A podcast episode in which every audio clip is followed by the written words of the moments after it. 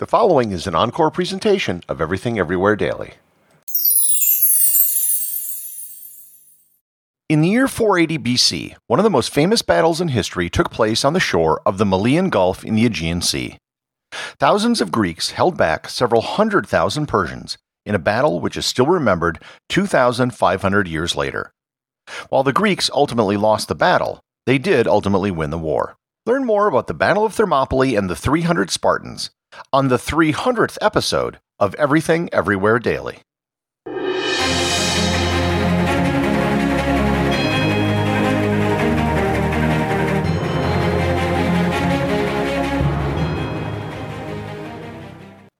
This episode is sponsored by Heaven Hill Bottled and Bond Bourbon. I recently had the chance to try Heaven Hill Bottled and Bond, and I can attest to its exceptional aromas with hints of caramel and vanilla intertwining with its oakiness, which provide a well rounded flavor profile. Taking a sip is akin to experiencing a piece of bourbon history firsthand. Heaven Hill Distillery may be America's most quintessential bourbon distillery. Established in 1935 after the end of Prohibition, the distillery was established by the Shapira family and has remained a family owned distillery to this day. In 1897, Congress passed the Bottled in Bond Act, which set forth strict rules for any bourbon labeled bottled in bond. Heaven Hill Bottled in Bond bourbon goes beyond the stringent requirements of the law by aging its bourbon for seven years, not four. The end result is a gold medal winning bourbon that truly stands out. Available nationally, look for a bottle at your local store. Heaven Hill Bottled in Bond. Heaven Hill reminds you think wisely, drink wisely. Hello, I'm Paul Giamatti. And I'm Stephen Asma. Each week on Chinwag, we dig into the weird topics you wonder about, that you care about, the stuff none of us are totally sure of, like the Bermuda Triangle, Mothman, consciousness, philosophy, UFOs, ghosts, or say Bigfoot. So who's to say that there's not alien species that are Sasquatch? Like I've seen a ghost and I would hear something walking and breathing. Maybe every path is right. I will accept as a premise that every path is right. That is a face on Mars, eyes, nose. It kind of looked like Wilson the volleyball. Some people enjoy the waves or whatever uh, crashing, and I enjoy listening to a quantum physics audiobook. I do think there are many things in the world that we just don't understand yeah. and probably won't understand. That's our yeah. whole show. so join us every Wednesday on all major podcast platforms and find us on Instagram, TikTok, and Twitter at ChinwagPod and Wagon.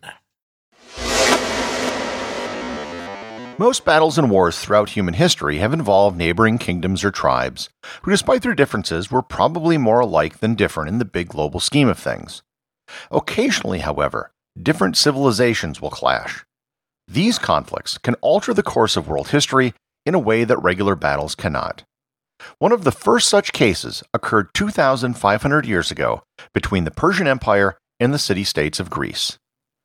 These were profoundly different societies the Persian Empire, also known as the Achaemenid Empire, was a massive empire which stretched from what is today northern Greece to India to Libya.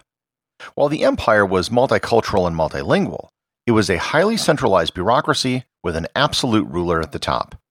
They were the largest, richest, and most powerful empire on earth. Many historians have considered them to be the world's first superpower, before the Romans, the Chinese, before the Mongols, and even before the Macedonians. Greece, on the other hand, wasn't even really a thing. What we think of as Greece was a collection of city states that were constantly warring with each other. Many of the cities were republics that exercised a form of democracy. They would trade extensively through the Aegean and the Mediterranean. The customs, traditions, religions, and ascetics of the Greeks were profoundly different from the Persians. They didn't have anything close to the size or wealth of Persia, and that is ignoring the fact that they were in no way united. It was in this context that the Greco Persian Wars took place. In the year 490 BC, the Persians attempted their first invasion of Greece. Led by King Darius I, also known as Darius the Great, they were ultimately unsuccessful, having decisively lost at the Battle of Marathon. After Darius died, his son Xerxes took the throne. Xerxes intended to complete the job that his father couldn't. He was going to invade and conquer Greece. The Persians spent about four years planning and preparing the invasion. They assembled one of the largest armies in the ancient world. The Greek historian Herodotus, a contemporary writer, claimed that the Persian army had 2.6 million men under arms with an equivalent number in support. Simonides of Ceos claimed that it was 4 million strong. Ancient writers had a tendency to exaggerate numbers, especially if it makes their side look good if they win. The bigger the opponent, the greater the victory. Modern scholars, however, think that the actual size of the Persian army was between 100 and 300,000 men, which would still be one of the largest armies in ancient history. They created a huge logistical operation to feed and support their army. Xerxes dug a canal through the Mount Athos Peninsula, which is something I referenced in my previous episode on the topic. The Persian army also had to cross the Hellespont, today known as the Dardanelles, so Xerxes had built a floating bridge a mile long to have his entire army cross it on foot. Both of these things were incredible engineering feats for the time. Supplying and equipping an army of that size was an incredible undertaking, but Xerxes didn't want to leave victory to chance. The Greeks, however, were not in a very good position. The Athenians, who were the primary force that defeated the Persians at the Battle of Marathon 10 years earlier, had been preparing for war against Persia for years. They had built a massive fleet, but they didn't have enough men to both fight at sea and on land. Xerxes sent ambassadors to all the Greek city states, except Sparta and Athens, which were the two strongest.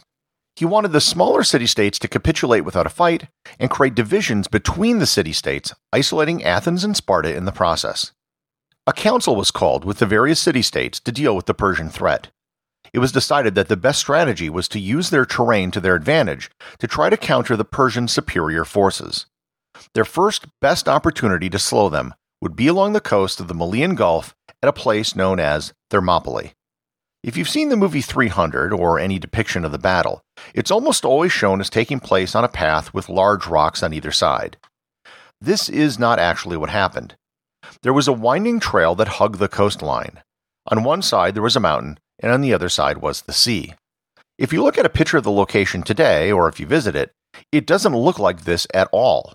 I drove through the area several years ago, and I was perplexed as to how they could have defended such a broad area. Over the last 2,500 years, the Malian Gulf has silted in because of a local river, which has caused the shore to move out. Today, the spot of the battle is actually several kilometers from the shore. It's estimated that the width of the path that the Greeks defended was about 100 meters or 300 feet wide. King Leonidas of Sparta agreed to take 300 of his elite royal guard to Thermopylae. Along the way, they would try to recruit as many men as they could to try to hold off the Persians.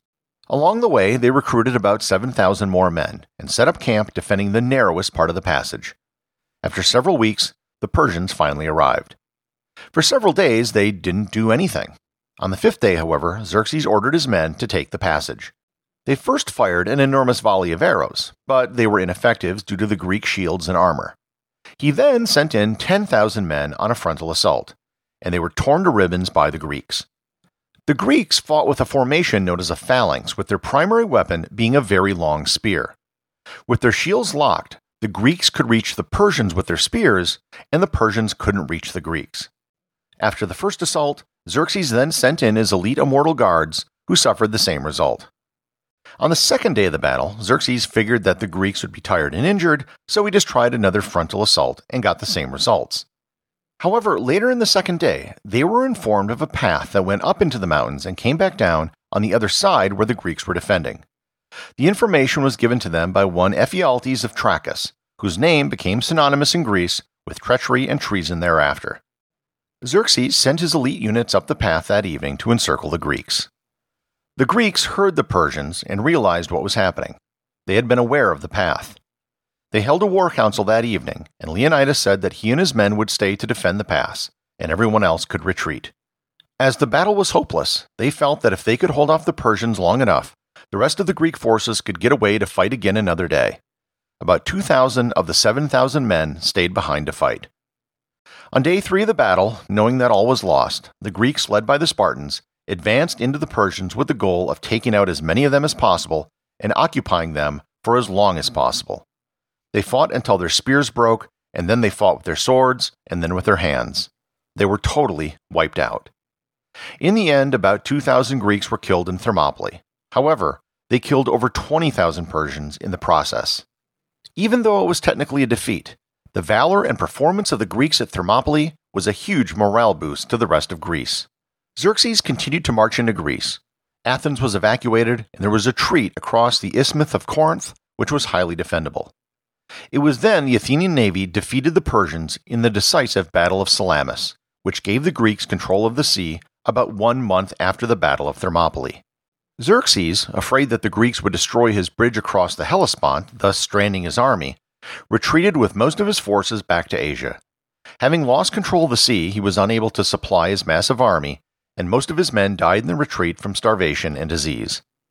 The remaining Persian forces left behind were defeated the next year at the Battle of Plataea, which ended the Persian invasion of Greece.